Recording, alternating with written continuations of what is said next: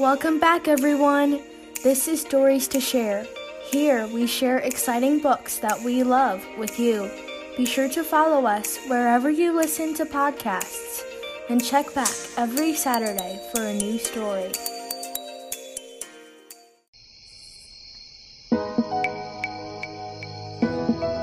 Curious George by H. A. This is George. He lived in Africa. He was a good little monkey and always very curious. One day, George saw a man. He had on a large yellow straw hat. The man saw George, too. What a nice little monkey, he thought. I would like to take him home with me. He put his hat on the ground, and of course, George was curious. He came down from the tree to look at the large yellow hat. The hat had been on the man's head. George thought it would be nice to have it on his own head. He picked it up and put it on. The hat covered George's head. He couldn't see. The man picked him up quickly and popped him into a bag. George was caught. The man with the big yellow hat put George into a little boat, and a sailor rowed them both across the water to a big ship. George was sad, but he was still a little curious. On the big ship, things began to happen. The man took off the bag. George sat on a little stool, and the man said, George, I'm going to take you to a big zoo in a big city. You will like it there. Now run along and play, but don't get into trouble. George promised to be good, but it is easy for little monkeys to forget. On the deck, he found some seagulls. He wondered how they could fly. He was very curious. Finally, he had to try. It looked easy, but Oh, what happened? First, this. George dived into the water, and then this. He plopped into the storming ocean waves. Where is George? The sailors looked and looked.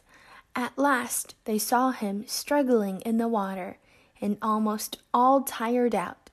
Man overboard, the sailors cried as they threw him a lifebelt. George caught it and held on. At last he was safe on board. After that, George was more careful to be a good monkey until at last the long trip was over. George said goodbye to the kind sailors, and he and the man with the yellow hat walked off the ship on to the shore and on into the city to the man's house. After a good meal and a good pipe, George felt very tired. He crawled into bed and fell asleep at once. The next morning, the man telephoned the zoo. George watched him. He was fascinated. Then the man went away.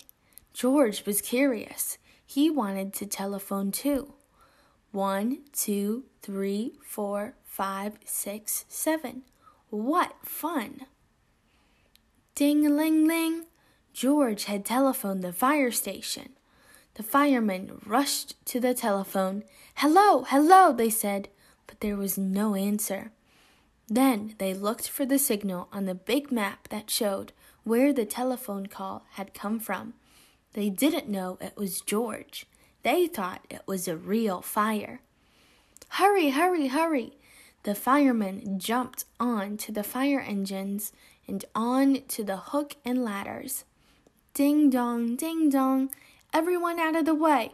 Hurry, hurry, hurry! The firemen rushed into the house. They opened the door. No fire! Only a naughty little monkey. Oh, catch him, catch him! They cried. George tried to run away. He almost did, but he got caught in the telephone wire and A thin fireman caught one arm and a fat fireman caught the other. You fooled the fire department, they said. We will have to shut you up where you can't do any more harm. They took him away and shut him in a prison. George wanted to get out. He climbed up to the window to try the bars. Just then, the watchman came in. He got on the wooden bed to try to catch George, but he was too big and heavy.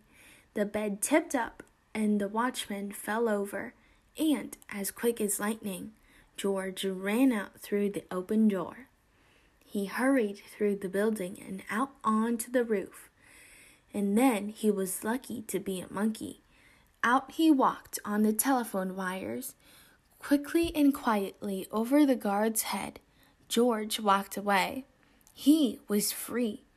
Down in the street, outside the prison wall, stood a balloon man. A little girl bought a balloon for her brother. George watched. He was curious again. He felt he must have a bright red balloon. He reached over and tried to help himself. Instead of one balloon, the whole bunch broke loose. In an instant, the wind whisked them all away, and with them went George, holding tight with both hands. Up, up he sailed, higher and higher. The houses looked like toy houses, and the people like dolls. George was frightened. He held on very tightly. At first, the wind blew in great gusts. Then it quieted. Finally, it stopped blowing altogether. George was very tired. Down, down he went, bump onto the top of a traffic light. Everyone was surprised. The traffic got all mixed up. George didn't know what to do and then he heard someone call, George! He looked down and saw his friend, the man with the big yellow hat. George was very happy. The man was happy too. George slid down the post, and the man with the big yellow hat put him under his arm. Then he paid the balloon man for all the balloons, and then George and the man climbed in the car. And at last they went away. To the zoo! What a nice place for George to live. The end.